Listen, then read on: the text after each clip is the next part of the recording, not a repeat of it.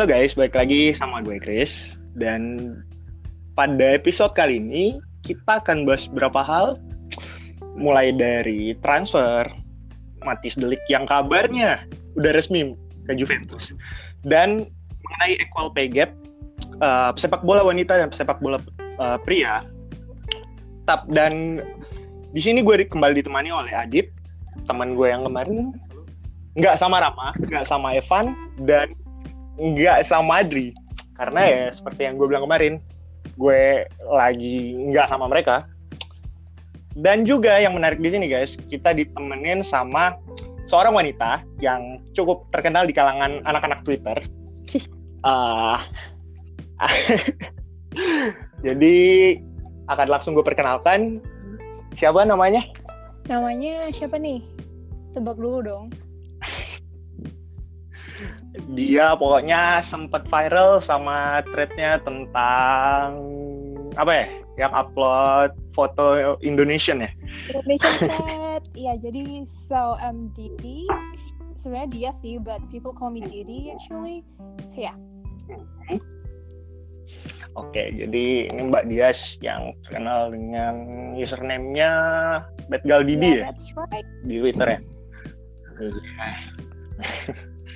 That being said, kita akan bahas apa nih, Dit? Pertama, Dit. Adit yang paham materi nih. Jadi, sesuai mau bahas dari sepak bola wanita dulu nih.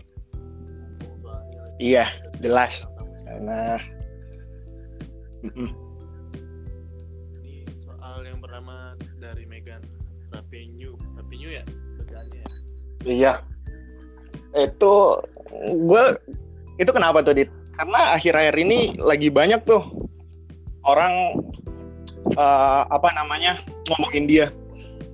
Nah katanya tuh dia sempet ada cekcok itu sama Donald Trump soal dia katanya iya. mau diundang ke ke White House ya.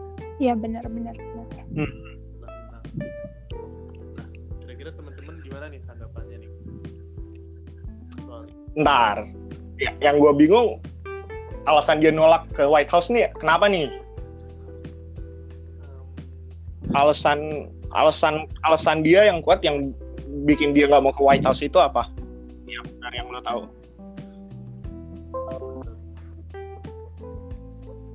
Gimana?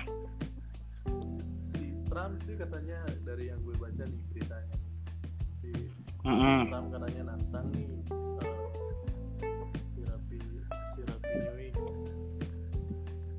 oh uh, uh, Nan- gini Rapinoe ini dia ngaku kalau dia itu bagian dari LGBT kan uh, Oke. dia termasuk lesbian karena dia mengaku Iya. dirinya lesbian katanya sempat pacaran sama Oh iya. atlet basket lupa gue namanya baru baca tadi Oh iya. Mm-mm. nah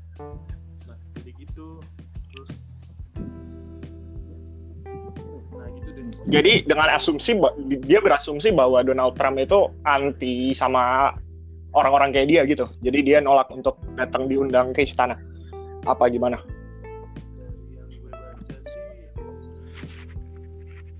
nah iya si Trump Karena diskriminasi banget sama orang-orang LGBT oh, see. Boleh tambahin lagi. kalau tanggapan boleh. Uh, jadi uh, yang seperti udah dijel- dijelasin sama Adit tadi ya, emang benar Megan itu dia bagian dari LGBT community. Terus dia tuh juga sangat uh, apa ya? Dia sangat terhadap hak-hak perempuan semacam women's right. Terus dia juga Yeah. uh, mendukung uh, against racial injustice. Itu termasuk di tahun dua- 2016 dia tuh ada di satu pertandingannya US national team, women's teamnya mereka itu dan mereka dan si siapa namanya Megan ini dia kneel Iya. during the national anthem. Jadi kan harusnya uh, mereka berdiri ya sambil menyanyi. Nah dia Iya. uh, itu apa ya bahasa Indonesia-nya kneel. Jadi kayak dia nggak show some respect ya. to their national anthem ya dengan cara berlutut. Berlutut. Nah, itu juga yang gue tahu juga pertama kali dilakukan oleh atlet NFL kalau nggak salah si Iya. Kaepernick ya. Jadi ya oke lah itu bisa jadi bahan perdebatan lah karena maksudnya mereka berdiri di atas keyakinan mereka bahwa negara yang mereka uh, perkuat itu uh, melakukan apa ya injustice terhadap rakyatnya sendiri jadi ya gue nggak bisa nyalain juga sih ya poin dari Megan Rapino itu sendiri cuman yang jadi pertanyaan gue nih dit uh, itu kan sebagai warga negara kan apa namanya ya sebuah kehormatan besar lo diundang kepala negara lo terlepas lu suka dia apa yeah. enggak itu kan sebuah kehormatan besar tuh yeah. lo lo diundang sebagai juara dunia apa menurut lo seharusnya dia nggak ngeluarin statement kayak gitu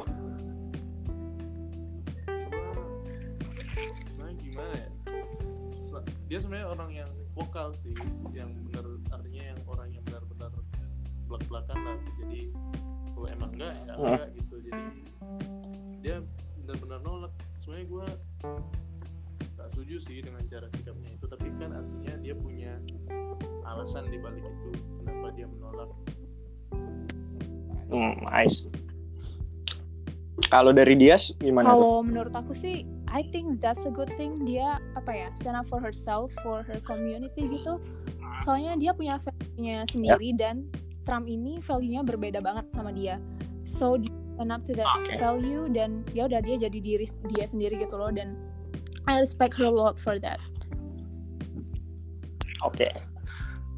Gua nggak berbahas soal itu karena itu juga termasuk hal yang subjektif ya sebenarnya orang melihat dari sisi mana karena ini juga udah menyangkut apa namanya uh, political movement sih kalau gue bisa gue bilang dan ya terlepas dari apa kata orang dia itu juara dunia gitu loh paling nggak lu show some respect juga ke dia. Karena ya dia udah berjasa gitu bagi negara yang nggak cuman bacot doang gitu. Mereka udah juara 2015 sama tahun ini. Ya menurut gue terlepas dari kontroversi dia sih ya, dia layak di dapat apresiasi sih dit. Iya. sama dia dia bawa Amerika sampai tiga kali kan ya? Mm -mm, setahu gue juga kayak gitu sih. Ah kan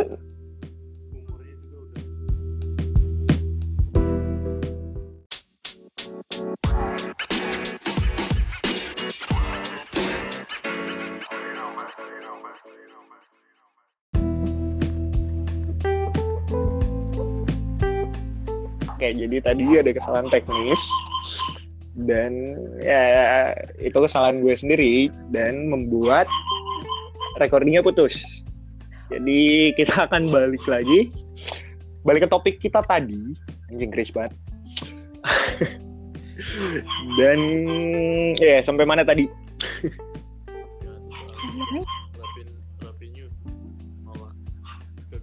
oh iya sampai ya iya masalah yang dia dapat respect sama itu segala macam ya.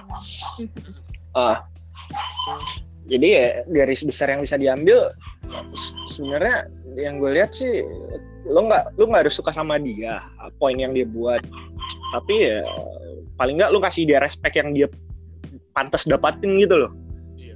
dia itu seorang juara dunia yang udah berjasa bagi negara lo di saat timnas sepak bola prianya kurang kurang berprestasi nggak sih? Iya. Mereka kalah di 16 besar gak sih? Hmm, Gold Cup ya. Iya. Yeah. Yes. Dan ya jadi ya menurut gua kasih dia respect yang pantas dia dapetin sih sebenarnya. Kalau kalian gimana tuh?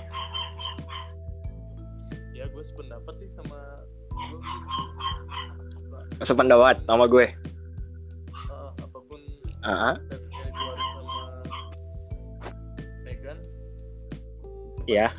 Udah kali berturut-turut itu nggak gampang loh. Jangankan tiga kali karena bagi gue sekali aja udah sebuah prestasi besar gitu loh. Dia dia udah berjasa. Ini apa ya? Sebuah prestasi terbesar sih bagi atlet sepak bola ya nggak sih? Menangkan Piala Dunia bagi negaranya. Iya benar. Iya, menurut gue sih kayak gitu. Terus gimana dit? Apalagi? Ada nama Anu juga, nama yang Apa tuh? ada ada Hagerberg kemarin menang Oh. menang Oh, I see. Mm-mm. Nah, Dia- Dia kalau nggak salah yang nolak membela timnasnya nggak sih? dia yang yang udah mengundurkan diri dia sekarang Oke. nah Masalah apa nih? Dia mengundurkan diri gara-gara apa nih? Sepengetahuan lo? nah itu dia nyambung ke segmen selanjutnya eh enggak yang itu soal equipal soal kesetaraan Eh, oh, oh masalah equal pay itu ya, gapnya ya? iya Megan kan juga Ah. eh, memperjuangkan itu sih Oke. Nah, ini menarik nih, karena gue pengen tahu sudut pandang dia Iya. sebagai wanita eh, tentang equal pay gap yang jomplang banget antara Iya. pesepak bola pria dan pesepak bola wanita. Ya jadi sebenarnya parah banget sih uh, gapnya di apa di football ini antara cewek sama cowok. Karena ya di dari yang aku dapat dari data-data sebelumnya nih salary-nya si pemain wanita ini US national team ya dalam US national team itu mereka per pertandingan dapatnya 3.600 dolar per orang. Oke. Dan sedangkan yang cowok itu mereka dapatnya 5.000 dolar per pertandingan dan itu padahal uh, sama-sama kerja keras kan mereka sama-sama latihan tapi mereka dapat gaji yang sama. Nah, itu baru di pertandingannya. Nah, terus kan mereka menang World Cup ya yang Amerika uh, Women's benar. National Team. Di situ woman uh, American Women's National Teamnya pasti dapat bonus kan kalau menang. Nah, di sini mereka menangnya dapat uh, 1,7 million US dollar, sedangkan uh, tim cowok yang mereka kalah di babak babak 16 besar itu mereka dapat 5,4 million US dollar. Padahal Oh, dari oh, Oke. pencapaian aja beda loh. Sedangkan cewek yang menang tapi mereka dapat jauh di bawah. Jauh di bawah itu. Hmm. I get your point. Dan eh, gimana ya? Gimana dit? Kalau menurut lo, Eh, gimana? di podcast sebelumnya tuh Mm-mm. gue rasa aja sih eh, artinya timnas wanita pantas sih dapat yang lebih karena secara prestasi Ah. dia lebih berprestasi daripada timnas prianya Yang yang gue perhatiin nih dari komen-komen warganet bahwa yang kontra ya sama pesepak bola wanita mendapatkan gaji setara dengan pria, mereka bilang karena permainan sepak bola wanita itu membosankan. Nggak selevel dengan eh, level sepak bola pria. Jadi, menurut kalian gimana? Dengan jadi dengan dengan dengan asumsi itu mereka beranggapan bahwa pesepak bola wanita mau berprestasi apa pun belum layak untuk mendapatkan gaji yang setara dengan sepak bola pria. Dari Dias dulu deh sebagai seorang perempuan. Uh, jadi uh, dari situ karena nggak menarik, terus jadinya market mereka kecil gitu kan ya. Kalau Ah. logisnya. Nah itu menurut aku sih sebenarnya uh, kayak brand or bisnis itu mereka bisa um, cari cara gimana sebenarnya ada demand untuk women sport itu ada. Misal contohnya dari cricket World Cup itu uh, di bagian di pertandingan ceweknya mereka selalu sold out gitu loh. Itu itu cricket. Nah, jadi I don't think sebenarnya di di sepak bola juga bakalan apa ya? Gak bak- mereka pasti ada minat gitu loh. Mungkin karena kita nggak terlalu apa namanya? nggak terlalu dig deeper to see bagusnya apa sih gitu. Makanya Iya. nggak terlalu diminatin seperti itu. Jadi mungkin jika brand actually going to melihat lebih jauh, menurut aku bisa Hmm. bisa bisa diminati oleh pasarnya. kaum pria juga. Ah. Iya. Kalau Adit bingung kenapa nih? karena lo nggak apa-apa nggak apa-apa kita di sini ngobrol santai aja nggak nggak perlu nggak perlu takut tapi santai gue gue lebih banyak setuju sih tapi gue mm, tapi setuju se- sependapat sama ini tergantung dari brandnya juga sih gimana cara marketnya tapi btw eh, dia setuju nggak Iya. kira-kira sama equal pay-nya Ah, setuju banget dong. Soalnya mereka kerja kerasnya sama, mereka latihannya sama. So, kenapa mereka harus ah, ada itu ya, ada gender pay gap? Itu semacam diskriminasi gitu. Eh, karena ah, nah, gimana dit oh, nggak apa-apa Eh, ngomong aja untuk equal pay ini cuma berlaku untuk timnas Amerika kalau set- setahu gue sih sampai di level klub pun sama gitu loh. Jadi belum setara. Iya, di di mana di mana-mana sih, di kayaknya seluruh dunia deh. iya karena pengetahuan gue gitu sih dit. Nggak cuma di sebatas timnas aja. Iya. karena poin yang poin garis besarnya tuh di situ menurut gua. So timnas wanita AS aja yang juara dunia berkali-kali equal pay gap-nya aja jomplang gitu apalagi tim yang belum belum berprestasi. Setahu gue Gitu loh. kalau dari level klub eh, Heeh. sepak bola wanita tuh yang bagus level klubnya Lion ya? Mm, berarti Lion Benar. punya ada gap juga dong sama Lion untuk pria sama Lion untuk wanita? Ada jelas di situ jelas sih. Seharusnya sih jomplang juga. Eh, karena si ada sorry ada siapa?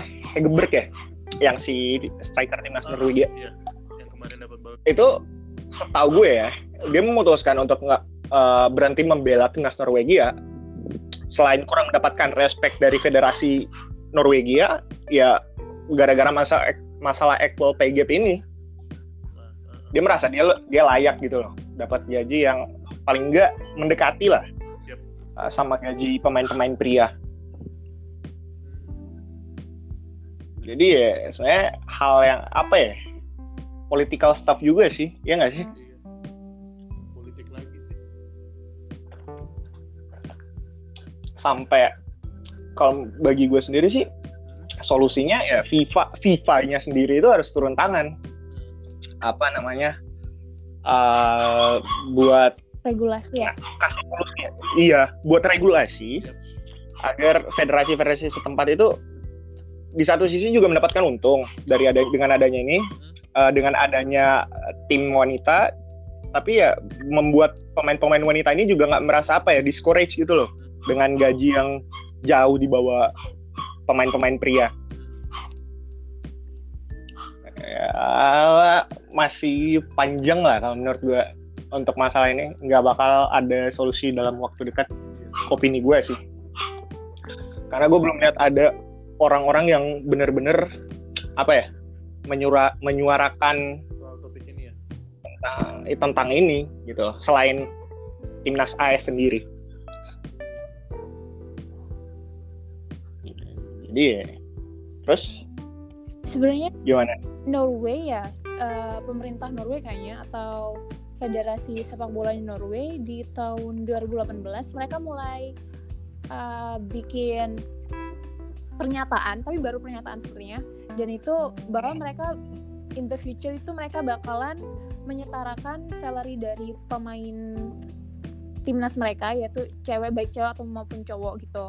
Nah tapi kita masih belum tahu eh, gimana ke depannya tapi that's a good start gitu ya sepertinya karena itu nggak mudah dan pasti butuh banyak waktu juga Hmm.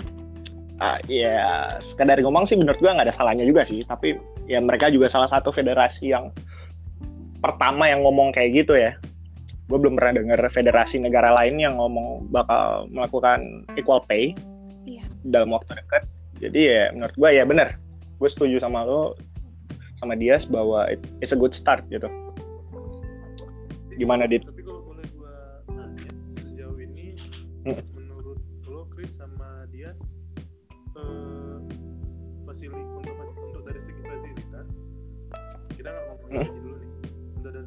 Iya. sepak bola wanita udah udah gini nggak sih udah fasilitasnya udah terpenuhi nggak sih artinya udah sepadan lah sebagus sama sepak bola kita ngomongin apa nih fasilitas sepak bola wanita worldwide di Eropa atau dari siapa?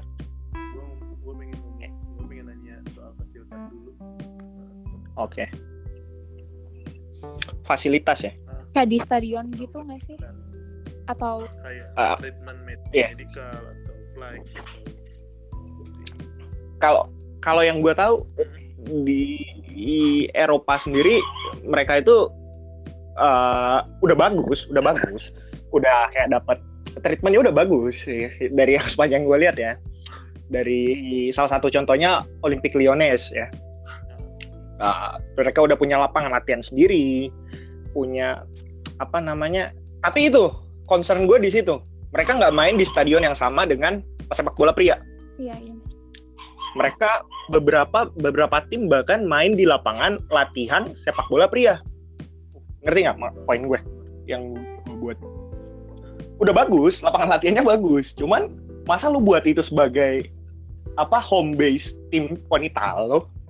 Logik nggak sih? Menurut gue diskriminasi masuk diskriminasi sih. Iya nggak sih?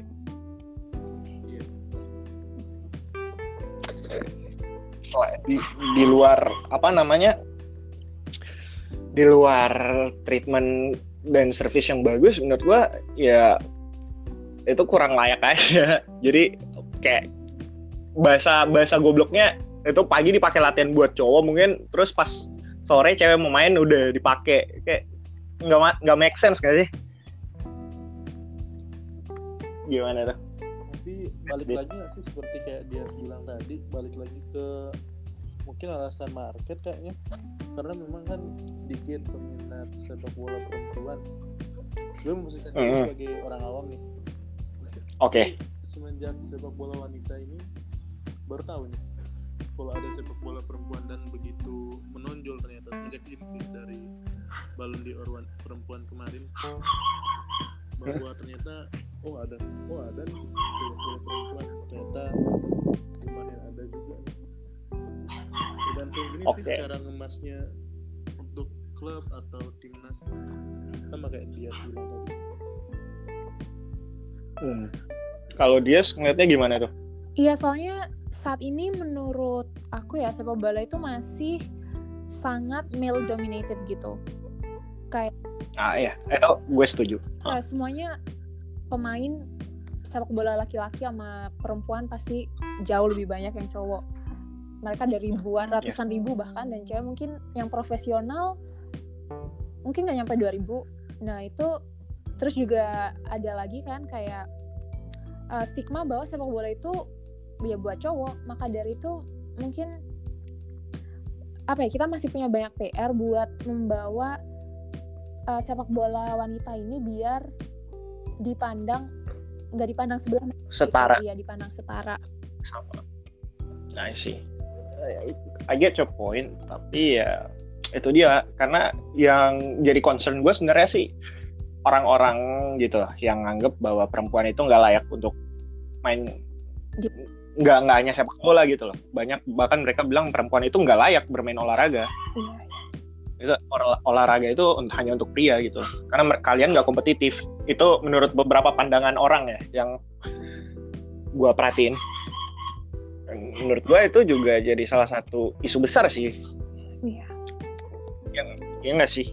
Iya. kayak pandangan-pandangan orang-orang kayak gini harusnya nggak nggak terjadi lagi gitu loh. Di ini udah 2019 maksud gue kenapa masih ada kayak lo, lo yang ngomong kayak ah, you belong in the kitchen atau ah, ya stuff like that. Gue kurang kurang respect sih kurang nggak nggak seret aja sih dengernya. Oke itu jadi masih jadi PR dan menurut gue juga gue setuju sama poinnya dia bahwa ini masih panjang selama federasi setempat dan FIFA belum buat movement. Menurut gue juga belum bakal ada hasil yang nyata gitu loh. Yap. Eh, apa namanya sepak sepak bola perempuan belum bakal dipandang oleh dunia gitu loh. Ya, paling cuma empat tahun sekali kayak kayak World Cup gini. World Cup kemarin ini juga baru hype hype-nya kan baru ini gitu loh. Iya Maksud benar. kemarin juga eh, orang-orang yang awam ya, ya bukan football freak belum belum tahu gitu loh tentang oh ternyata ada pesepak bola perempuan gitu. Banyak sih yang gue lihat kayak gitu. Jadi ya PR besar sih untuk FIFA. You should take Buat note kita kita juga. ya, buat kita juga. Oh iya, ngomongin itu. Indonesia punya nggak sih dit uh, persepak bolaan perempuan?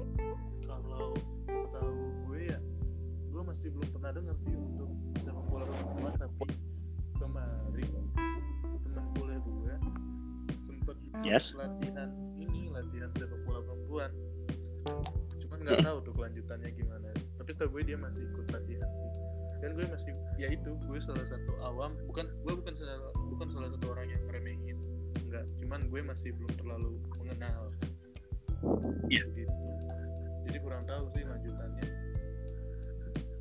gimana tuh Iya. Chris? Nah.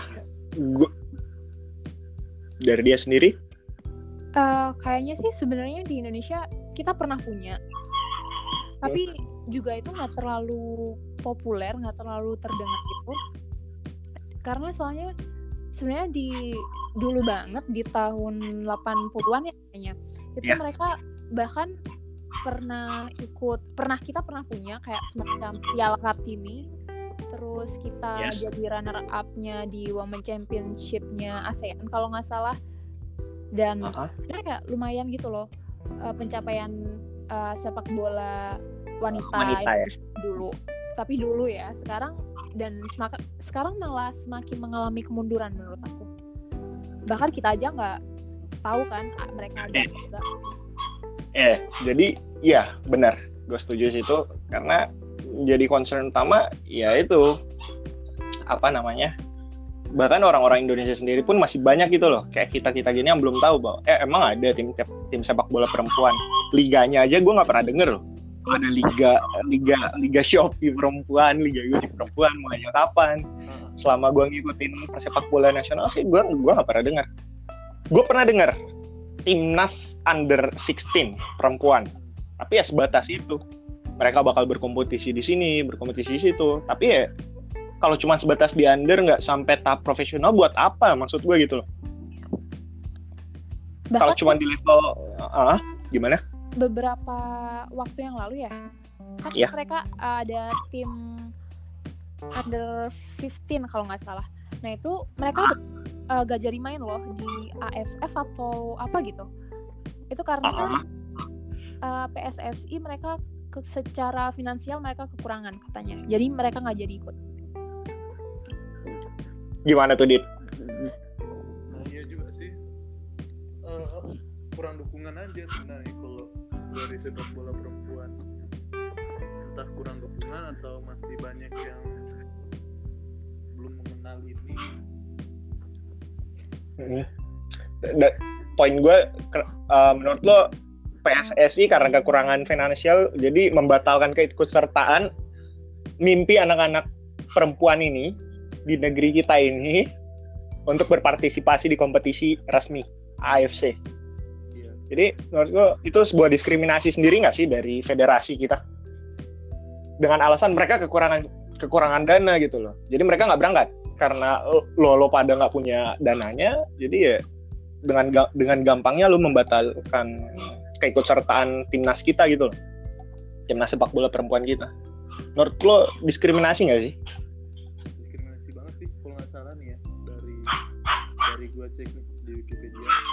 Nasional sepak bola wanita Indonesia. Dia ikut kejuaraan AFF wanita itu terakhir 2015 pertandingan terakhirnya Ah. tanggal 5 Mei 2015 bayangin itu udah, itu udah 4 tahun yang lalu. Itu itu udah empat tahun lalu. jadi lawannya itu Australia U20 dan Indonesia kalah 7-0 7-0 iya. Wah. Ini rekor pertandingannya nih, kejuaraan AFF 1 Mei 2015 Indonesia lawan Laos, Laos menang 2-0. 3 Mei Indonesia lawan Thailand 1-10. Thailand 10, Indonesia 1. Dan terakhir Oke. Indonesia Australia. Australia 7. Gimana ya? Hmm. Gimana menurut lo Chris? apa kurang masih kurang ya yang gini Dari Dias dulu deh. Gue masih speechless sih. Ini kita kebanyakan kalah gitu kan ya. Nah, menurut aku sih ini karena pertama kayaknya eh, sekolah sepak bola cewek itu di sini masih kurang banget. Sedangkan cowok kan banyak banget kan se- eh, secara umum sekolah sepak bola secara umum. Nah, itu jadi mereka lebih punya wadah buat menyalurkan skill mereka dan bisa dilatih. Sedangkan cewek biasanya mereka harus gabung ke SSB-nya cowok dan itu pun uh, secara fisik mungkin beda ya cewek sama cowok.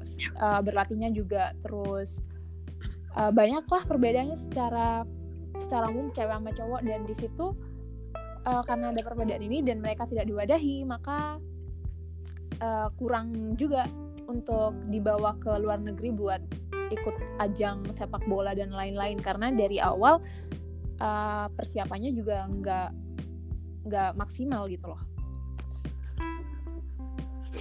Kalau dari gue, kalau dari gue ya Dit, kita nggak usah gimana ya gue ngomongnya ya.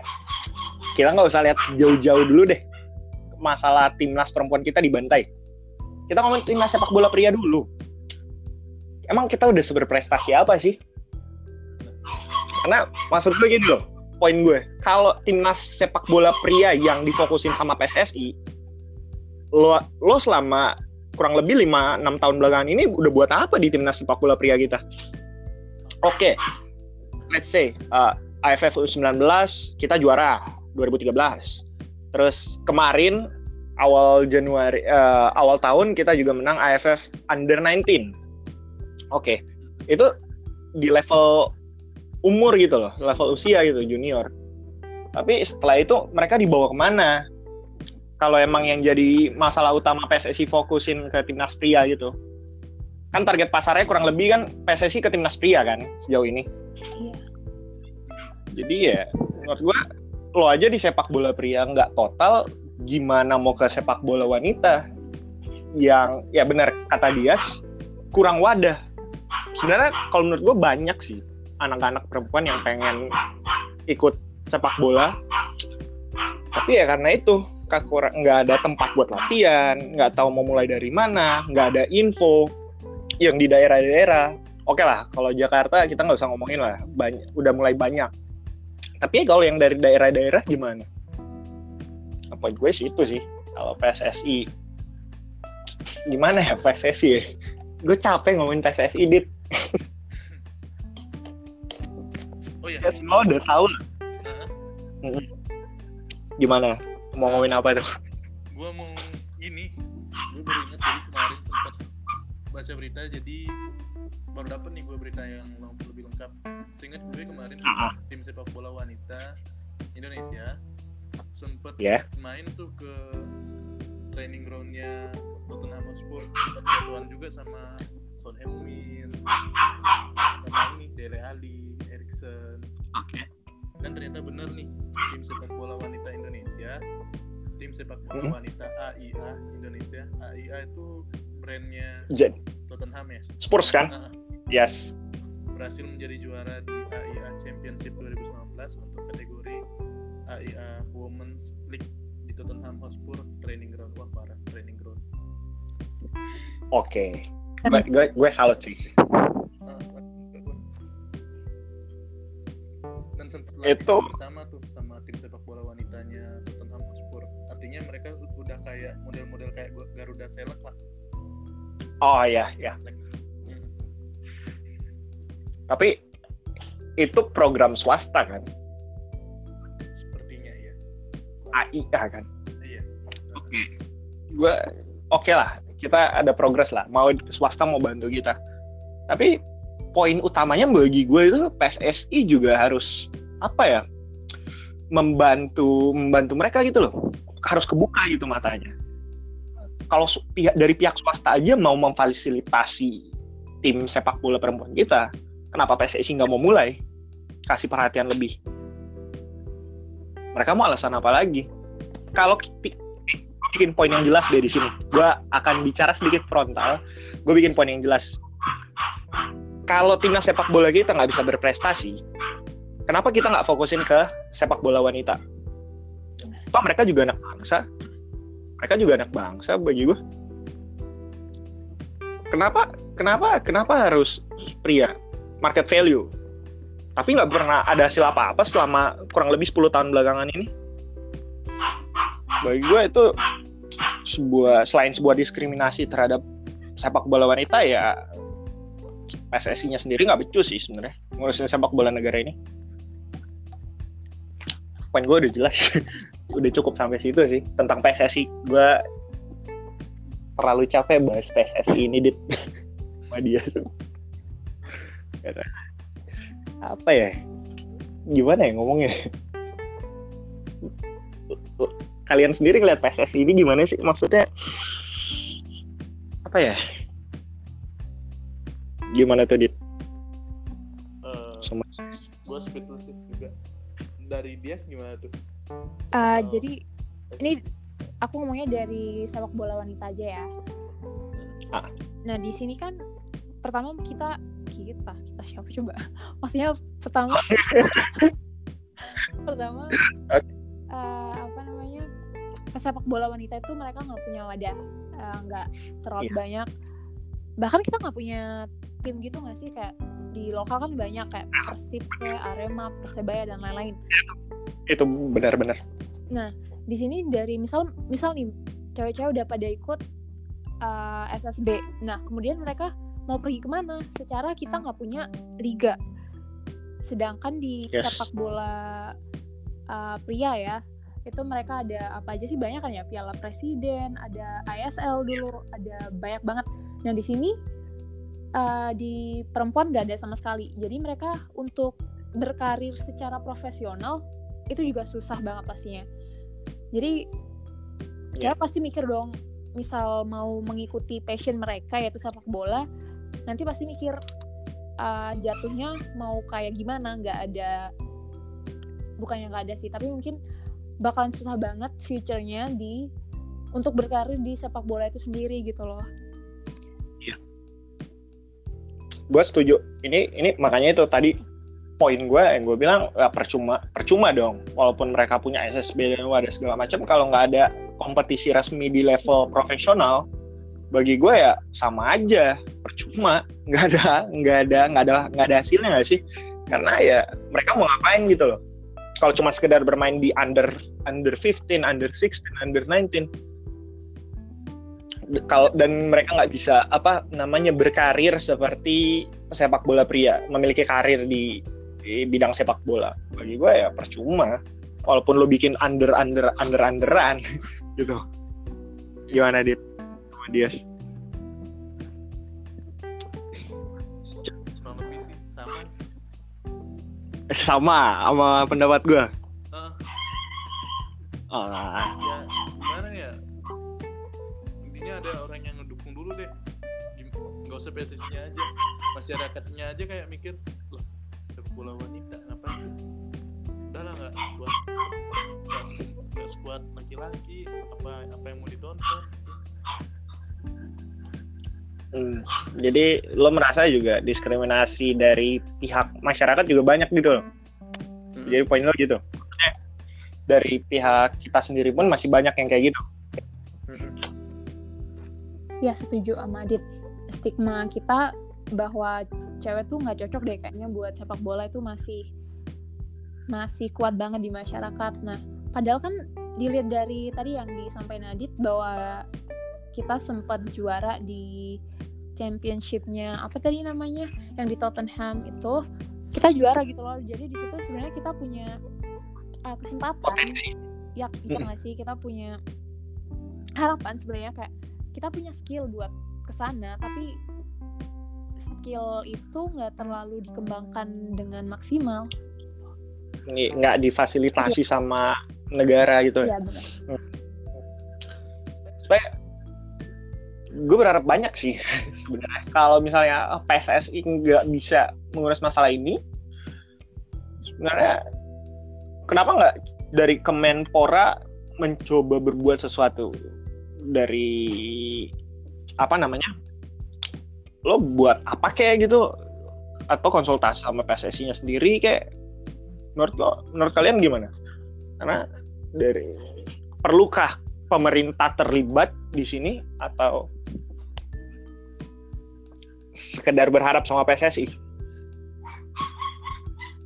perlu sih perlu terlibat udah. Soalnya bahkan kalau misal kayak ikut sea games kalau salah, itu mereka rekrutnya dari pemain-pemain futsal gitu loh kayak mereka Ah. sedangkan kayaknya basicnya futsal sama sepak bola tuh lumayan beda beda gitu nggak sih Iya, bener. Kalau ya dari situ aja, gue dari tadi ngomongin diskriminasi, gue sorry ya, gue sorry ya guys, gue gue bukannya gedek sama PSSI sih, tapi ya emang, kenyataannya kayak gitu gitu. Karena mereka apa ya? gue udah gue pendam dari lama sih sebenarnya. Gue pengen kritisi habis PSSI ini dari era-era sebelumnya juga. Tapi baru ada kesempatan ini. Karena iya kalau kalau lu nggak bisa handle persepak bolaan kita ya lebih baik bubar aja lah. Karena apa ya masyarakat jadi gede sendiri gitu loh. Dari dulu dari era eh, gue gue sebut nama deh nggak apa-apa. Dari era Bapak Nurdin Halid terus siapa penggantinya? Bapak juara Rifin Lanyala Mataliti ya Allah ya apa namanya em, sampai terakhir Joko Driono itu banyak masalah gitu. Bahkan Joko Driono sendiri ketua umum PSSI terakhir yang terpilih itu udah di dalam pen- masa tahanan sekarang. Karena diduga menghancurkan barang bukti pengaturan skor di Liga 1 musim lalu. Nah, itu jadi ya apa ya? Sebenarnya ekspektasi gue banyak cuman ya gue realistis sih sama PSSI sendiri. Ngelihat PSS-nya gimana ya? Mau mau optimis tapi nggak bisa gitu. Mm-mm, bener jadi ya apa ya? Gimana dit? Lo mungkin ada keluh kesah tentang PSSI atau gue pengennya itu sih Eh, dengar-dengar PLT-nya ini ya si Gusti Randa ya. Merek gue Gusti Randa bener itu kan sempet diskat tuh di mata Naso lupa gue itu soal apa tuh dia nggak bisa jalan itu kayaknya nggak ada football related ya kasus dia yang diskakmat di mata Najwa ya bukan masalah sepak bola setahu gue Iya nggak sih Ah, soal karena dia dia pengacara juga kan setahu gue ah. pengacara dan aktor. Jadi ya, ya orang-orang yang yang ngurus PSSI-nya orang-orangnya ini nih aja sih. Jadi ya apa ya? Aktor gue, gue pengen Banyak actingnya. yang bisa cuman ya Ah, Menurut gue kenapa enggak gitu loh? Kalau dia emang awal lagi tensi politik yang masih ya, memanas buat dia kembali berkontestasi, kenapa enggak? Cuman gue nggak melihat dia punya interest di sini sih sebenarnya. Ya, gimana ya PSSI ya. Ya, walaupun oh, oh iya sekjen PSSI itu any, anyway perempuan loh. Si Ratu Tisha. Nah lo melihat itu sebagai ben- kalian melihat itu sebagai bentuk PSSI mulai menganggap perempuan atau sekedar gimmick? Nih. Dia apakah beliau capable untuk tugas seberat ini atau hanya sekedar gimmick semata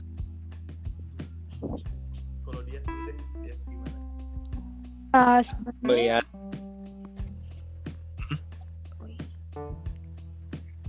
Ratu Tisha ya? Benar. Itu sebenarnya diangkat. Kalau oleh gimmick Gimana? I'm not really sure. Soalnya kita juga aku sendiri belum tahu sih gimana uh, kiprah dia sebelumnya. Jadi nggak tahu uh, kayak alasan kenapa dia dipilih itu aku belum tahu. Ah. tapi tapi dia sendiri kayak setahu uh, dia kayak sering bilang kayak oh target kita bukan juara kok semacam seperti itu. Nah itu kayak Hmm. what are you doing? gitu loh. Harusnya kan ya kalau nggak juara for what? Tapi I mean I mean Indonesia sekarang kita salah satu one of the biggest country di ASEAN dan dia nggak menargetkan juara. Itu kayak kamu itu seharusnya bisa jadi singa terus tapi kenapa harus jadi kucing gitu loh. Nah gue nah di sini harusnya lebih apa ya lebih menaruh harapan banyak sih. Apalagi dia perempuan. Nah di situ karena dia perempuan harusnya dia bisa uh, merepresentasikan perempuan-perempuan Indo- Indonesia juga yaitu dengan uh, memulai dengan mulai ngasih perhatian sama women's football juga gitu Ah, benar. Gue gue nangkap poinnya dan ya apalagi seperti kata dia dia itu perempuan ya kasih lah masukan ke apa namanya ke PLT ke PSSI bahwa kita juga harus perlu memperhatikan sepak bola perempuan kita gitu. Kalau Adit, kalau gue sih kurang ngerti ya sama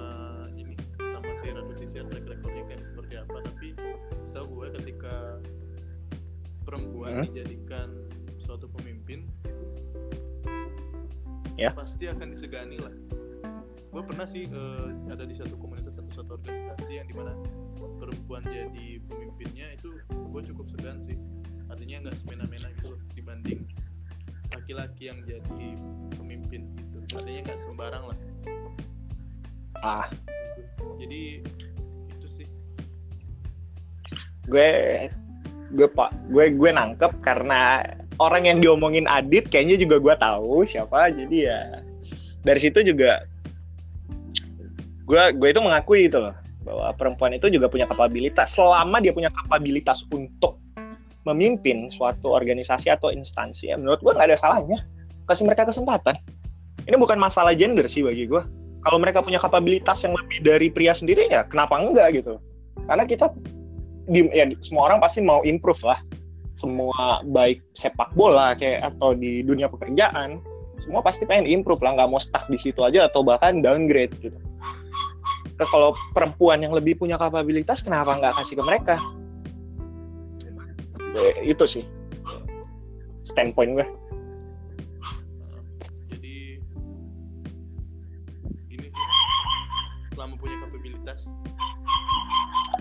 poin gue ya benar. Selama punya kapabilitas kasih. Tapi mm, dengan catatan bahwa walaupun dia perempuan kalau dia berbuat kesalahan atau apa namanya uh, nggak ada improvement segala macam dalam tenggat waktu yang ditentukan dalam hal ini gue ngomongin sepak bola ya. Ya bagi gue perlu dikritisi juga gitu loh. Ah ini ini juga jangan jangan selalu dikaitin bahwa kalau orang mengkritisi itu mengkritisi seorang pemimpin perempuan itu dikarenakan kita nggak suka sama perempuan memimpin. Enggak nggak selalu gitu case nya tapi karena dikarenakan memang itu dibutuhin gitu loh. Kita kita stuck di sini gitu. Iya setuju. Karena gue gue sendiri gue sendiri mendukung gitu loh. Kayak sama yang kayak tadi gue bilang barusan bahwa kalau dia punya kapabilitas kasih dia kesempatan tapi kalau dia nggak bisa perform ya kritisi. Di situ sih poin gue tentang hal ini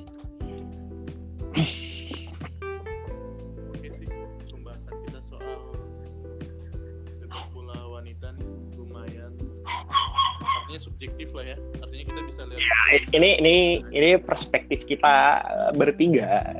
Kita ngobrol santai aja. Jadi ya nggak apa ya namanya nggak mewakili siapa-siapa. Kita di sini berbagai perspektif karena ini lagi isu ini lagi hangat ya Dit ya. Iya. Di, di kalangan komunitas pecinta sepak bola tentang pesepak bolaan wanita. Jadi ya kita kita angkat isu ini gitu loh Nah, sepak bola wanita sekarang udah lagi istilahnya lagi dapet panggung nih. Iya benar. Saatnya muncul ke permukaan. Sudah waktunya lah. Aku setuju. Ya bagus nih momennya sebenarnya buat uh, mulai apa namanya mulai memperkenalkan sepak bola wanita apalagi di Indonesia abis World Cup dan lain-lain. Pasti orang-orang mulai oh ternyata ada uh, sepak bola wanita harusnya kita bisa masuk di situ buat lebih mengangkat sepak bola wanita di sini. Oh, kalau bisa ya sedangkan PSSI-nya sendiri juga masih ribet banget kayaknya. Hancur-hancuran nih kayaknya. Apalagi kita juga sampai detik ini sejauh yang gue tahu kayak Adit bilang tadi masih PLT ya si Gusti Randa ini. Iya. Dan PSSI baru bakal sejauh yang gue dapetin info baru bakal memilih ketum baru pada Januari 2020 jadi di Munas Munaslup atau Rakernas gue nggak tahu istilahnya PSSI di 2020 jadi masih ada waktu gap waktu yang cukup lama. Untuk PLT sekarang si Gusti Randa ini berbuat sesuatu menurut gue buat sepak bolaan kita. Baik pria maupun wanita buat buat buat langkah-langkah awal lah.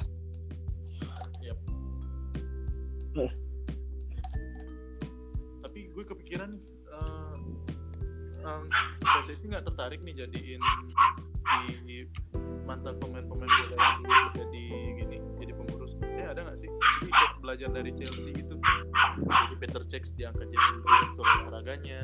Jadi maksud lo itu kita ngomongin ntar ngangkat mereka di PSSI-nya apa di bekas klubnya?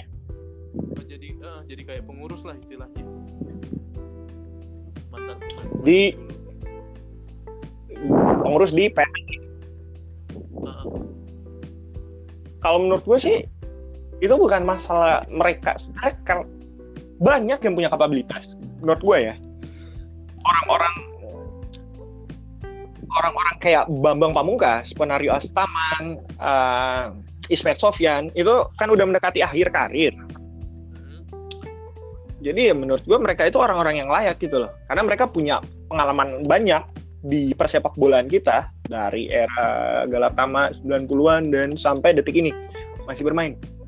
Ya, menurut gue mereka itu punya pengalaman dan di situ menurut gue sangat diperlukan di instansi di instansi PSSI itu sendiri. Tapi yang jadi concern utama gue mereka punya dana nggak buat nyalonin jadi pengurus PSSI karena ini jabatan politik juga mereka harus dipilih gitu sama klub-klub eh, apa namanya pemegang saham klub. Sama exco exco yang lain mereka harus dapat support gitu. Masalah uang sih jatuhnya yang gue lihat. Artinya bisa lah ya bisa. Sih ke Tapi- politik? Iya ini jabatan politik sih. Nah itu balik lagi yang yang menang yang berkuasa. Dan sedangkan yang menang itu yang banyak duit maksudnya itu belum tentu yang punya kapabilitas. ya di situ poinnya. Gue sangat setuju. Akhirnya ada orang yang bisa ngomong itu. Gue sangat setuju. Eh, masalah utama di Indonesia ini ya nggak hanya sepak bola itu nggak hanya di sepak bola ya di banyak hal juga ya masalah siapa yang punya banyak uang dia yang menang gitu loh without being said semua semua orang juga udah paham gitu loh sama isu ini Iya.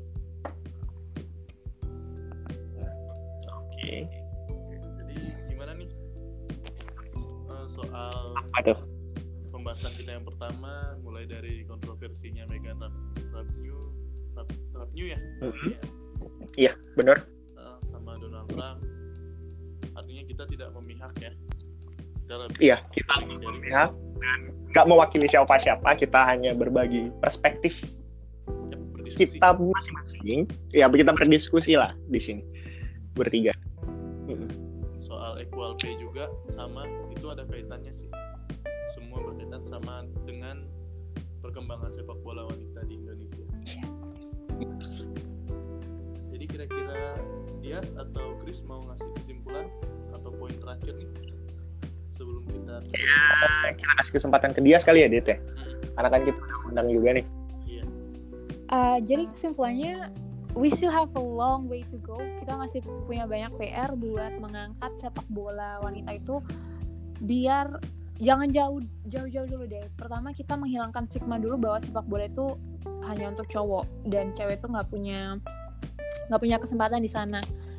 itu yang pertama. Nah kemudian uh, seharusnya ya seharusnya tuh uh, perempuan itu nggak ha nggak harus memenangkan apa pun biar dia baru bisa di dikasih salary yang sama atau perlakuan yang sama. Jadi ya emang seharusnya meskipun mereka nggak menang ya memang harusnya salary mereka sama perlakuan mereka sama. Kenapa perempuan harus work extra hard biar mereka diperlakukan sesuai diperlakukan yang sama gitu loh. Di situ jadi menurut aku di gender apa gender equality gapnya juga itu masih besar banget dan we don't have to wait for women to do something big to treat them equally. Menurut aku kayak gitu. Yes. ya emang kita harus treat them equally karena that's the right thing to do. Kalau apa awareness dari yang punya otoritas sebenarnya ya? Iya. dan ditambah mereka harus aware gitu loh. Sama bahwa ya kayak ngambil contoh ini di apa eh, timnas AS ini sendiri bahwa mereka udah berhasil menangkan sesuatu bagi negaranya bahkan setahu sejauh yang gue tahu itu udah empat kali mereka juara Piala Dunia. Jadi ya sedangkan timnasnya mencapai babak semifinal aja belum gitu loh. Nggak usah juara deh. Timnas sepak bola itu nggak usah nggak usah juara deh. Nyampe babak semifinal aja belum gitu loh. Eh, kenapa kenapa nggak kasih kenapa nggak bayar mereka sama? Kalau bisa bahkan lebih lah. Iya. Karena mereka mereka ngasih prestasi gitu buat negaranya. Apa itu masih kurang? Buat jadi bahan pertimbangan yang punya otoritas untuk memberikan mereka bayaran yang sangat sangat layak mereka dapatkan. Kesimpulan gue gitu sih.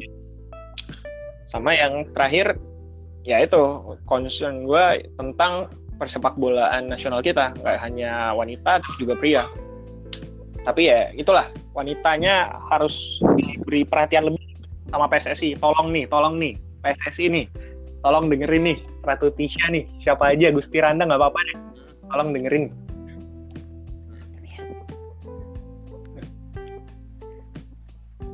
Gimana dit? Oke. Berarti itulah kesimpulan segmen pertama kita ya. Oke. Iya. Oke. Eh, Oke, jadi udah nih jadi oke. Segmen pertama kayaknya kita akhiri sampai di sini. Dan gue sangat berterima kasih sama Dias udah nyempetin berdiskusi berbagi opini eh, bukan opini sih lebih ke perspektif ya Iya. tentang tiga is- isu yang ada tadi masalah Megan Rapinoe, eh, pay equal gap sama persep- pesepak bola perempuan di Indonesia dan terima kasih Dias udah mau hadir di perbincangan yang nggak berfaedah ini sebenarnya. Tapi kita ingin mengangkat isu ini agar suara-suara pesepak bola wanita didengar. Jadi, ya. Jadi sekali lagi thank you udah mau join sama kita. makasih banget yes. You're welcome guys. Makasih ya udah di invite dan diajakin buat berdiskusi. Ini pertama kali aku ikutan di podcast and it was such a nice topic to talk about. Dan terima kasih juga udah ngasih perspektif-perspektif lain dan belajar banyak di sini. So, thank Jadi kita masih akan kembali di segmen kedua. Gue sama Adit masih akan kembali membahas uh, beberapa bursa mengenai berita mengenai bursa transfer. So jangan ke mana-mana, stay tune and I'll see you in a minute.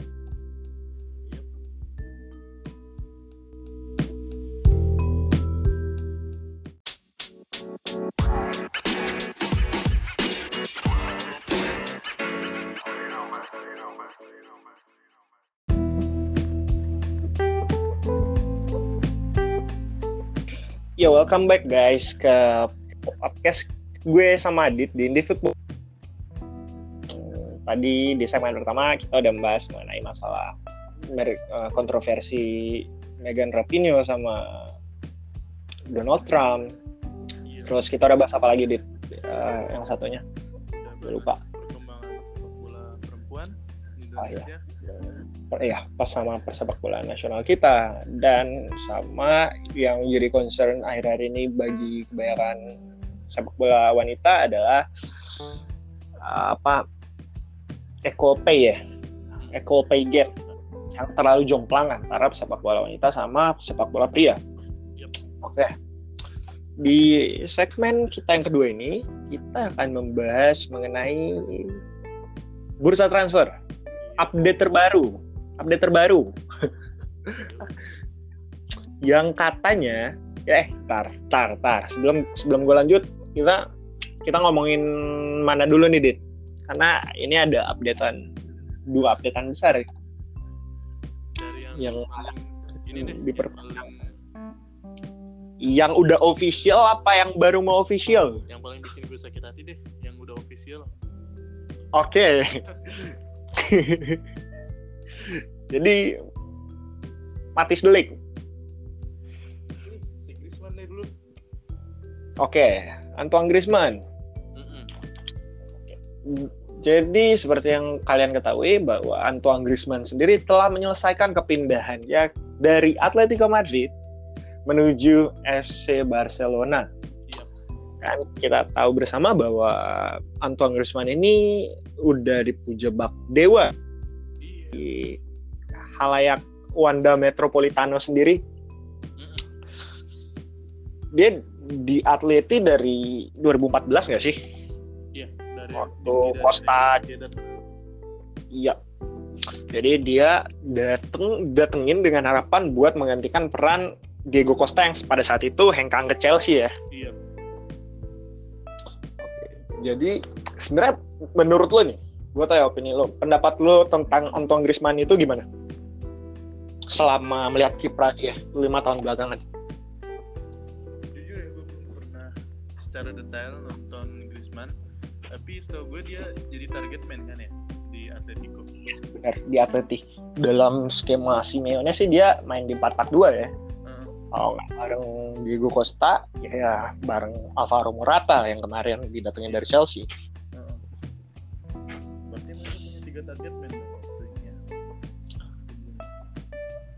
Iya, benar. Tapi jadi pandangan lo tentang Griezmann ini, dia ini layak nggak disejarkan dengan, let's say pemain kayak Leo Messi dan Cristiano Ronaldo?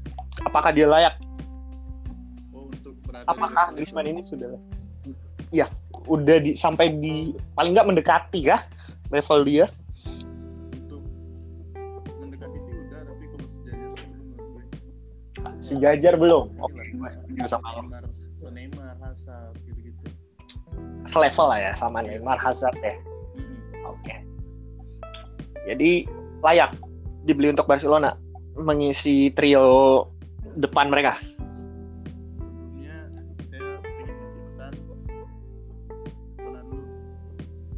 Mm. Hei, Barcelona, Anda maruk. Punya Coutinho anjir. Dembele, Malcolmnya bagus-bagus. Beli Griezmann. Takut gue. Tapi layak kok. Gue gue gue sebenarnya setuju sama poin lo ini karena mereka di satu sisi mempunyai seorang Felipe Coutinho yang kalau nggak salah ya kalau gue nggak salah koreksi gue kalau gue salah dia itu dibeli dengan rekor transfer rekor transfer Barca. Namun selama satu setengah musimnya di Camp Nou, dia belum mampu menampilkan performa seefektif waktu dia di Liverpool. Iya.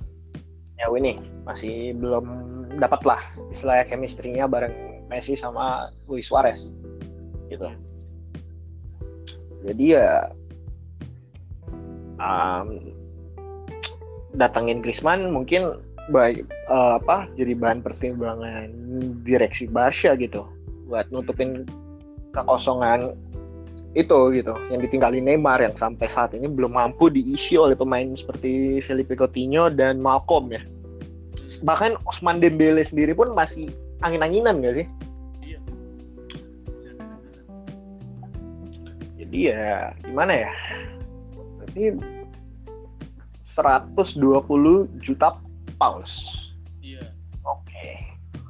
Dan itu harga yang sangat besar ya menurut gue untuk seorang eh, pemain berusia 28 tahun. Ya untuk seorang Antoine Griezmann. Apakah dia layak? Untuk dihargai segitu? Iya.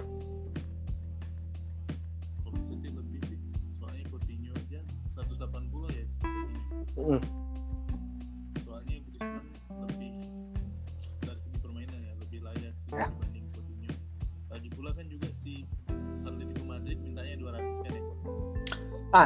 ini nih gue gue eh, pengen gali lebih dalam nih. Hmm. karena setelah Barca mengumumkan apa namanya transfer Coutinho eh sorry sorry transfer Antoine Griezmann nggak beberapa lama berselang Atletico merilis eh, club statement bahwa mereka bakal nuntut Barca di or arbitrase olahraga.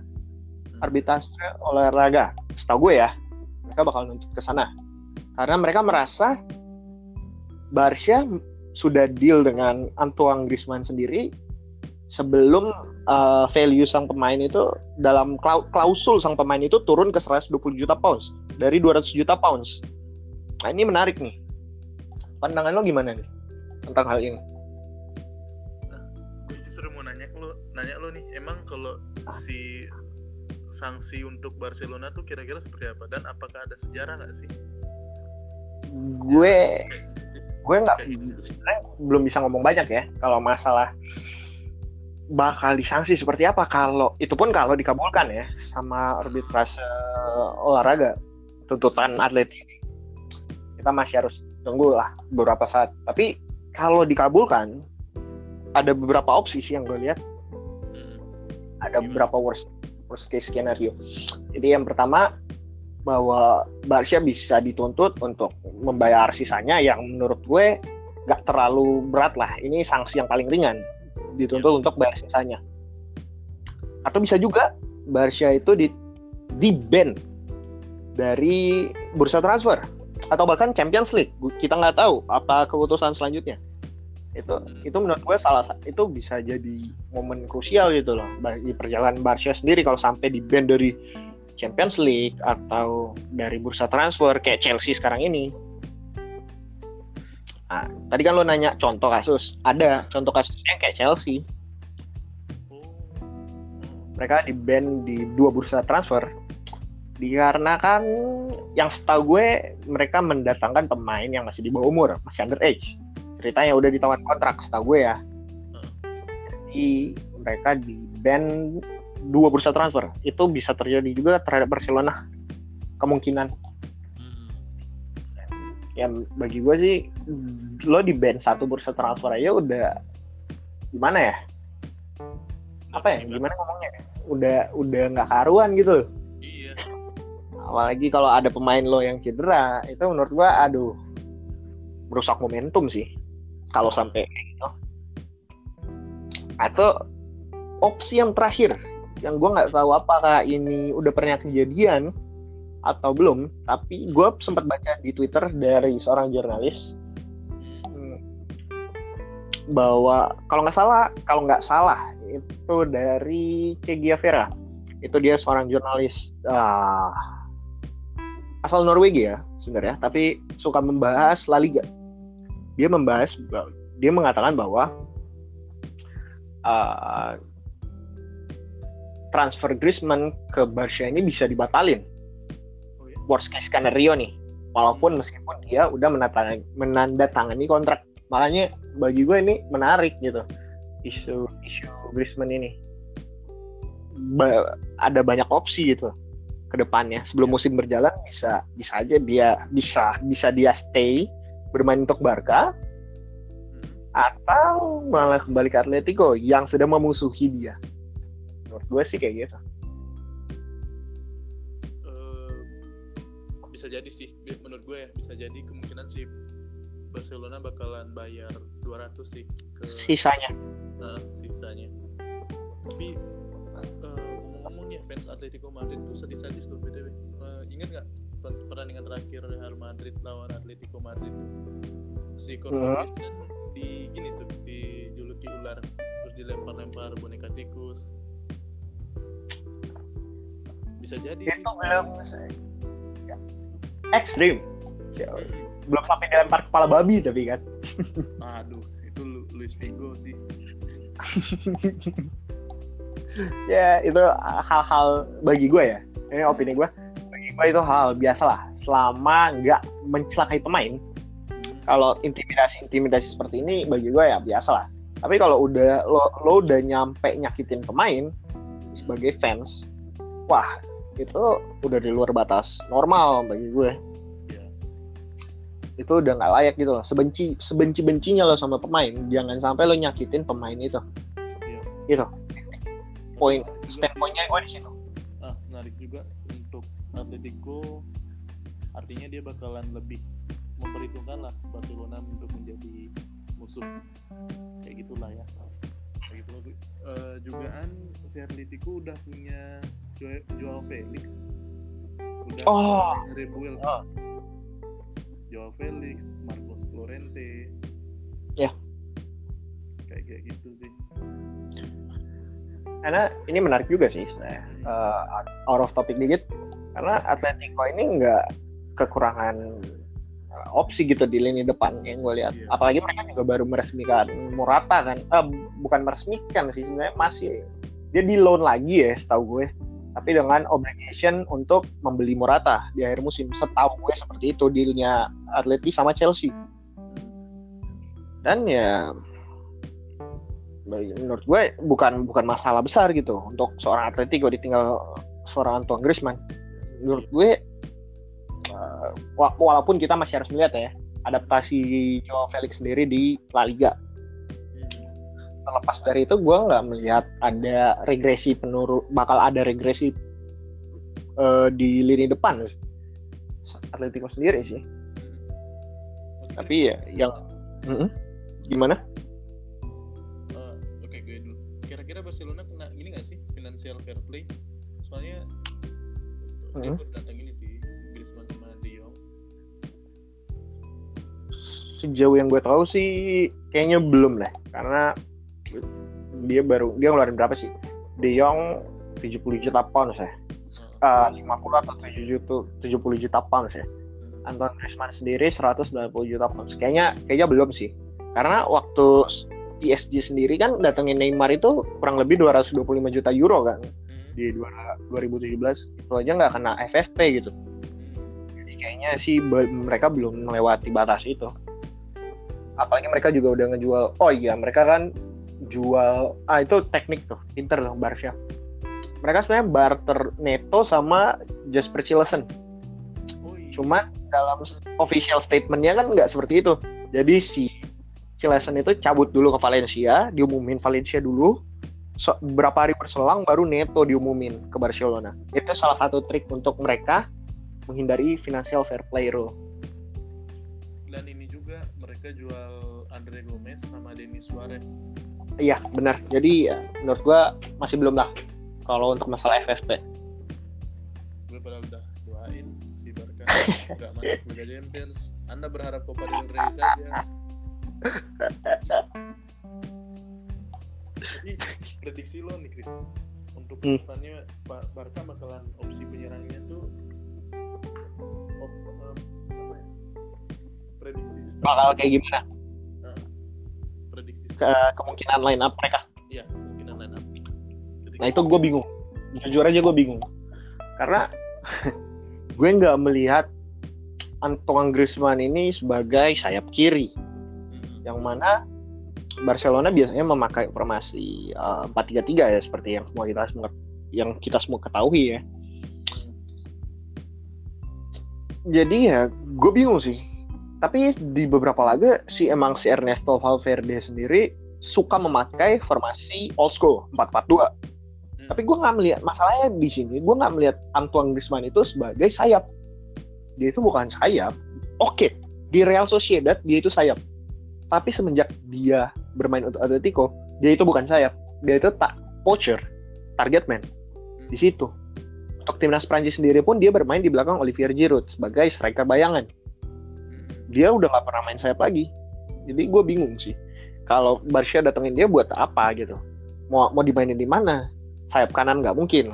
Itu udah spot untuk seorang Lionel Messi gitu. Kecuali mereka emang datengin dia buat menggantikan Luis Suarez yang sudah mengalami penurunan di dua musim belakangan. Itu sih gue lihatnya. Selain itu gue nggak melihat Griezmann bermain di sisi kiri sih. Gue nggak lihat itu, nggak lihat peluang mereka bertiga main bersama. Uh, apa? Luis Suarez, Lionel Messi, Antoine Griezmann. Bagi gue nggak sih, nggak nggak nggak mungkin sih. gue tadi sempat ini teman kerja gue uh, Mm-mm. soal ini si mereka bertiga gimana caranya nyatuin katanya di, Barcelona itu nyari tandem tandem teman duet ya. Teman duetnya si Suarez. Jadi depan itu Suarez sama Griezmann. Jadi Messi itu agak ditarik dikit di belakang. Apa kayak second striker ya? Kayak gitu katanya. Menarik sih kalau misalnya kalau menurut gua kalau mereka main tapi gua nggak pernah lihat Valverde main formasi diamond sih masalahnya. Kalau mereka main formasi diamond eh cukup menarik sih sebenarnya. Sih jadi eh, di kita nggak usah ngomongin lini belakang lah langsung dari tengah di posisi gelandang bertahan ya ya semua juga udah tahu pasti Sergio Busquets belum tergantikan perannya. Dan menurut gua di sisi kiri bakal diisi oleh Arthur dan di sisi kanan uh, formasi Diamond ini sendiri diisi oleh Frankie De Jong. Memang dia di Ajax itu bermain di posisi Sergio Busquets. Cuma menurut gua Fer Frankie De Jong ini bisa lebih ma- bermain agak lebih ke depan. Dia itu kap capable gitu untuk posisi box to box. Dia menurut gua dia, sembari juga dia bisa belajar kan sama Sergio Busquets. Busquets juga udah 30 30 atau 31 tahun jadi ya ada kemungkinan gitu loh dia di masa depan setelah Busquets mungkin pensiun atau cabut dari Barca menempati posisi gelandang bertahan. Tapi untuk sekarang gue nggak melihat Frankie De Jong di posisi itu. Dan di ujung diamond ada Lionel Messi atau Antoine Griezmann. Antara dua itu sih gue lihat karena Antoine Griezmann sendiri seperti yang gue bilang tadi kan bermain di posisi itu di untuk timnas Prancis. Jadi ya kurang lebih kayak gitu sih. Depannya ya antara Suarez Griezmann, Suarez Messi. Bisa-bisa aja sih sebenarnya mereka main bertiga. Cuman ya masalahnya Valverde bukan tipikal pelatih yang masang formasi diamond sih yang gue lihat. Tapi lu lebih milih De Jong ya daripada Rakitic ya? Bagi gue Ivan Rakitic udah lewat masanya. Bagi gue ya. Hmm. Kalau kalau gue ya nih jadi direksi Barca, gue kalau ada kesempatan gue buat jual Rakitic, gue bakal ambil kesempatan itu sekarang. Jangan ditunda lagi. Mumpung value-nya dia masih bagus. Iya, dia masih 31 tahun nih. Iya, udah udah waktunya sih bagi gue. Mereka move on dari Ivan Rakitic dan pemain-pemain kayak Arturo Vidal itu menurut gue ya udahlah selain gajinya gede karena mereka kan hitungannya pemain bintang ya. Jarang dimainin juga. Bagi gue ya udah saatnya berpisah gitu loh. Ngapain lagian gue juga heran ngapain sih mereka datengin dia? Arturo Vidal. Menam- menambah menambah nambah beban lini tengah aja. Bagi gue mereka udah overloaded sih lini tengahnya. Dia gelandang serang ya? Apa gelandang tipe-tipe kayak Rakitic? si siapa nih? Vidal. dia box to box. Dia lebih kayak kalau bisa dibilang Paul Pogba. Dibilang ofensif dia juga tipikal pemain ofensif tapi juga masih mau membantu pertahanan. Cuman kayaknya di usia dia yang udah 32 mungkin kalau nggak salah dia udah lebih baik bertahan sih sekarang. Tapi gua nggak lihat Vidal itu krusial gitu sih di sistem Barcelona ini. Lebih ke squad player sih makanya kan dia sempat komplain berapa kali juga tuh jarang dimainin. Ya ya udah saatnya sih bagi gue diuangkan apalagi Frankie De Jong juga udah ada gitu. Iya. Sama kayak Prince Boateng. Lah ya. hmm. itu juga nggak jelas tuh transfernya. Kaget juga gue kemarin ngapain datengin dia? Lo juga lagi nggak Iya tiba-tiba lah ngapain datengin Kevin? Prince anjir lo nggak butuh pemain kayak dia goblok. Lo butuhnya yang bener-bener solusi jangka panjang gitu. Ya udah benar Frankie De Jong ini. Kevin Prince buat apa? Nah, tapi gue liatnya si Barca ini nyari deh kayak pengganti penggantinya si Sapi sama Iniesta. Hmm. ini kan biar kebentuk lagi si Tiki Takanya. Ya nggak sih? Menurut gue mereka masih butuh sa- kekurangan satu kekurangan satu pemain lagi.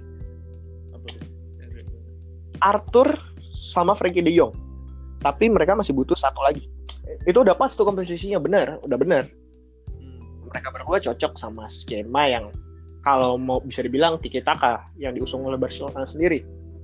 Tapi kan kita tahu sendiri Ernesto Valverde ini pelatih yang pragmatis ya. Kalau kalaupun dia bakal dipertahankan, gue nggak melihat dalam waktu dekat Barca bakal kembali memakai sistem seperti era Guardiola dulu atau Frank Rijkaard. Kalau tapi kalau dia mau sedikit melunak, bagi gue untuk bermain tiki taka membutuhkan ya itu yang gue bilang tadi satu pemain lagi. Ter- terlebih kan Sergio Busquets udah makin tua.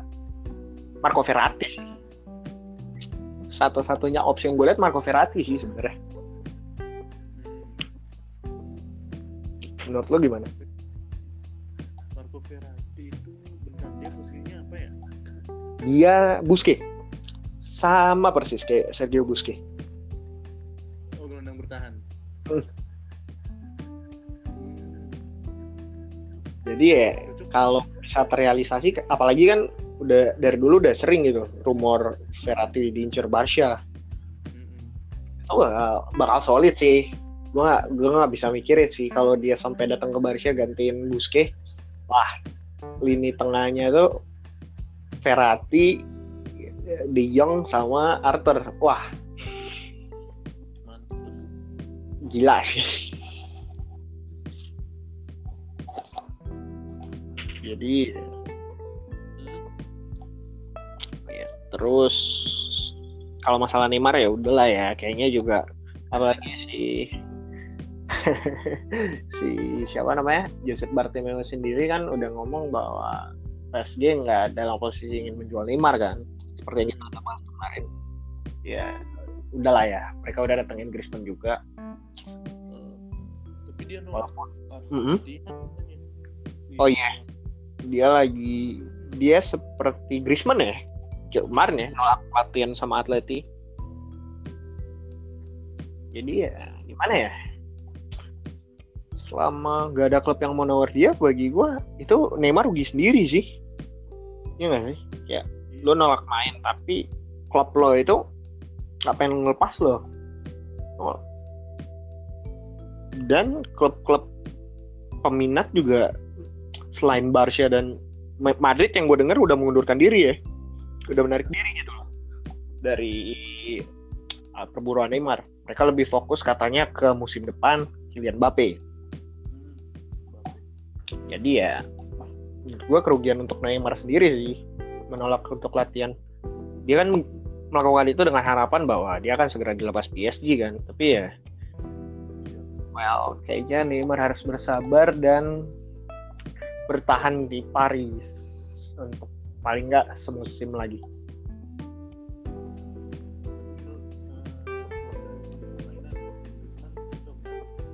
Si siapa? Mhm. Cocok nggak sih permainannya sama Barca kalau menurut lo? Sejauh ini?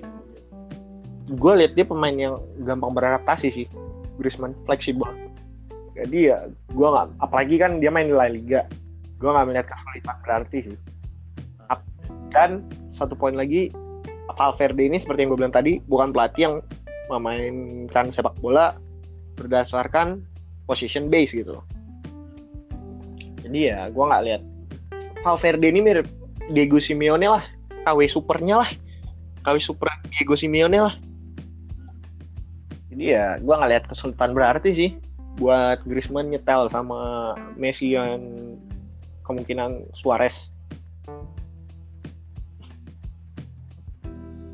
Mm-mm. jadi ya kurang lebih pendapat gue kayak gitu Oke, gimana? Ada lagi nggak soal Griezmann? jadi sekarang kita bahas apa nih oh ya Matis Matis Delik The Golden Boy. The Golden Boy yang kabarnya diberitakan oleh Fabrizio Romano jurnalis kenamaan di Sky Sport Italia telah resmi eh, hengkang ke Juventus dalam tanda kutip ya udah resmi hengkang ke Juventus karena Ajax dan Juve sendiri telah mencapai kesepakatan untuk transfer wonderkid ini dan Delik sendiri sudah mencapai kesepakatan personal dengan Juve baru minggu-minggu yang lalu bersama dengan agen kenamaan Mino Raiola. Jadi, well, gimana ya? Pendapat lo? Juventusnya. Eh, ya, sakit hati gak sebagai fan Madrid atau biasa aja? Untungnya dia nggak ke Barca aja. Oke, yang penting harus ya nggak apa-apa ya. Tapi gimana ya? Nggak rela aja gitu. Juventus ya Juventus udah full pemain bintang, udah banyak pemain bintang sana. Tapi, Emang tapi kan kalau yang dari yang kita lihat mereka kekurangan opsi juga di center back. Selain uh, menurunnya performa Leo Bonucci dan uh, si Chiellini sendiri udah termakan usia gitu. Udah 34 35. Jadi ya menurut stunting diperluin? Diperluin sih. Gue juga. dan apakah menurut lo dia bakal langsung fit di sistemnya Sari?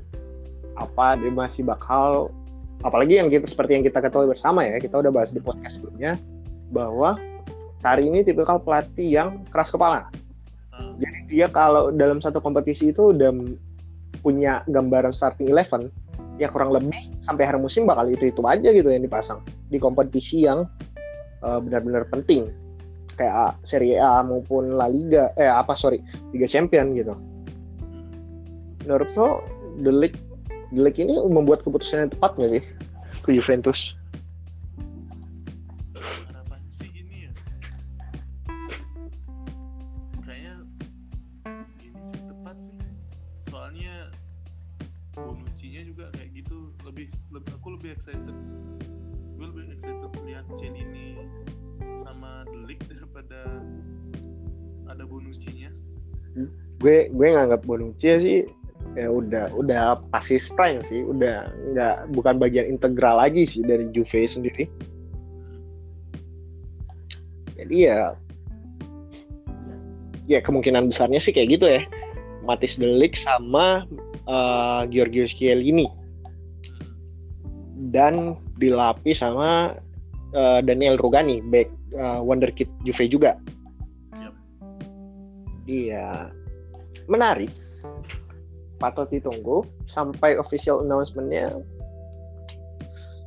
Tapi ya, ya itu kayak yang gue bilang di podcast sebelumnya mereka dengan datangnya Delek ini beban Juventus itu sendiri lebih besar. Mereka mau nggak mau paling nggak ya harus sampai final Liga Champions lagi dong musim ini. Iya.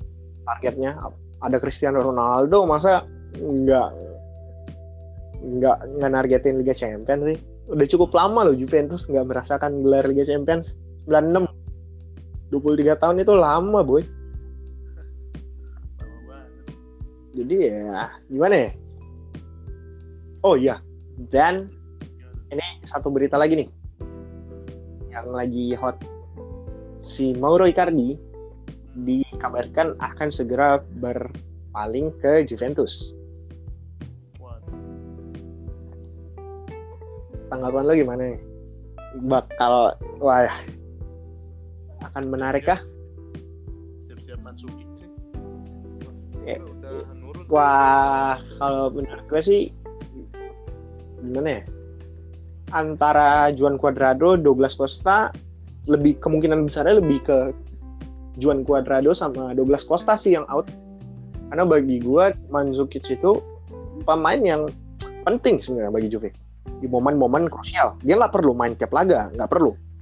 Karena yang seperti yang kita tahu bahwa Mandzukic itu sendiri udah udah tua, udah udah mulai mengalami penurunan, tapi pengalaman dia dan uh, di laga-laga gede itu itu sangat-sangat membantu Juve gitu.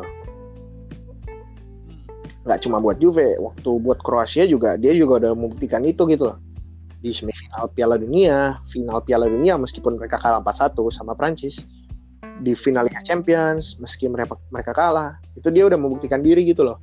Dia itu pemain untuk laga-laga gede. Lebih besar peluang Juan Cuadrado atau Douglas Costa sih bagi gue yang caw. Kalau Icardi bener-bener ke Juventus.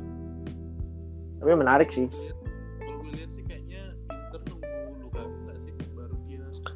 ini ini juga bingung nih gue nih. Karena Inter Inter udah ketemu sama official MU kemarin. Tapi mereka masih memiliki perbedaan pendapat mengenai harga seorang Romelu Lukaku. Di MU menganggap Lukaku itu layak dihargai 80 juta pounds. Atau paling enggak 75 juta pounds seharga yang mereka bayarkan ke Everton dua tahun lalu.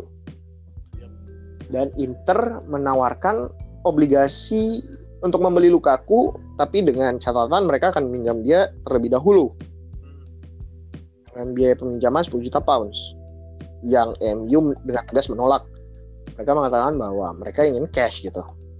Kita pengen investasi lagi.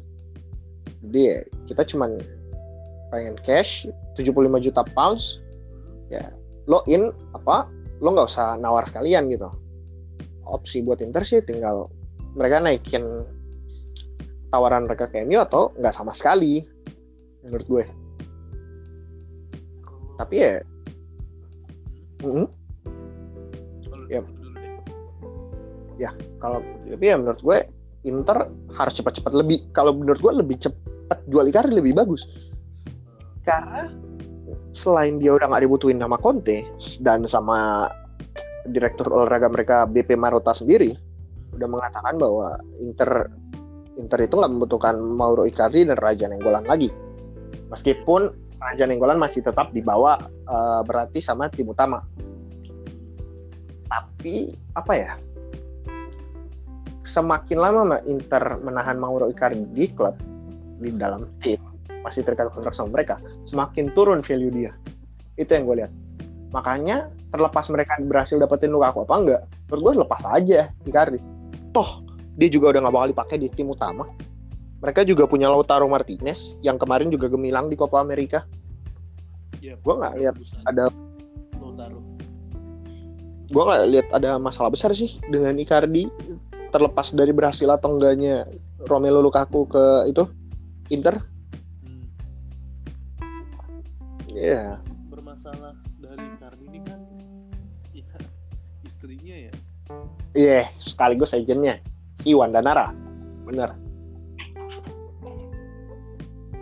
Jadi ya itu harus jadi concern juga sih buat Juve.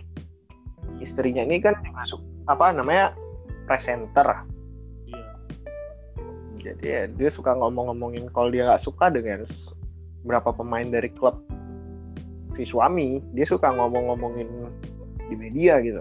Jadi ya bahaya juga sih deal yang risk riskan sih buat Juve bagi gua. Perlu deal yang gini lah dia dia punya talent. Nggak ada yang raguin itu. Dia udah membuktikan dirinya di Inter apalagi menjadi kapten Inter. Hmm. tapi ya yang bermasalah ya sikapnya dia dan istrinya. Dan gue lihat kalau Juve ingin hancur dalam sekejap ya silahkan datang Icardi gitu. Berarti dia jaminan 20 gol per musim benar tapi dia juga bisa merusak ruang ganti dengan egonya dia apalagi mereka punya Cristiano Ronaldo yang harus jadi bintang utama gue nggak lihat sebenarnya ini deal yang bagus sih buat Icardi maupun Juve itu sendiri. Kalau buat Inter, gue lihat mereka nothing tulus. Mau Icardi pindah kayak Icardi ini kayak ya, mereka juga udah nggak bakal pakai dia kan. Iya. iya kurang lebih gitulah. Setuju sih. Soalnya toxic banget tuh istrinya Icardi ya Wanda Nara itu ya mirip. Dia minor minorayola KW2 lah. Tapi dia belum bisa kayak Rayola tuh. Kurang pinter bacotannya. Malah yang ada klubnya nggak respect. Iya. ya pembahasan updateannya baru sampai sini ya jauh ini. Baru sampai sini dua transfer besar telah terjadi. Antoine Griezmann dan Matis Delik kita juga tadi udah membahas masalah sepak bola perempuan bersama Dias di segmen 1 Dan, kayaknya episode kali ini kita akhiri sampai sini ya Dit ya akhir kata gue Chris kita undur diri dulu dan ikuti terus podcast kita. Uh, kita mungkin akan ada weekly update mengenai bursa transfer dan bahas uh, masalah sepak bola lainnya.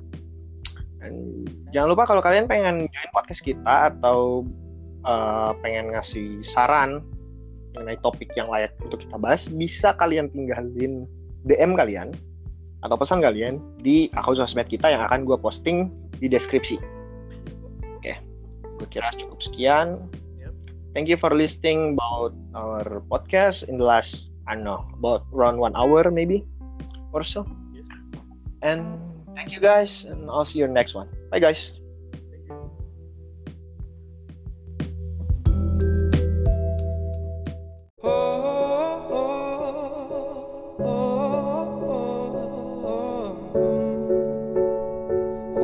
A bullet? Would you buy the gun?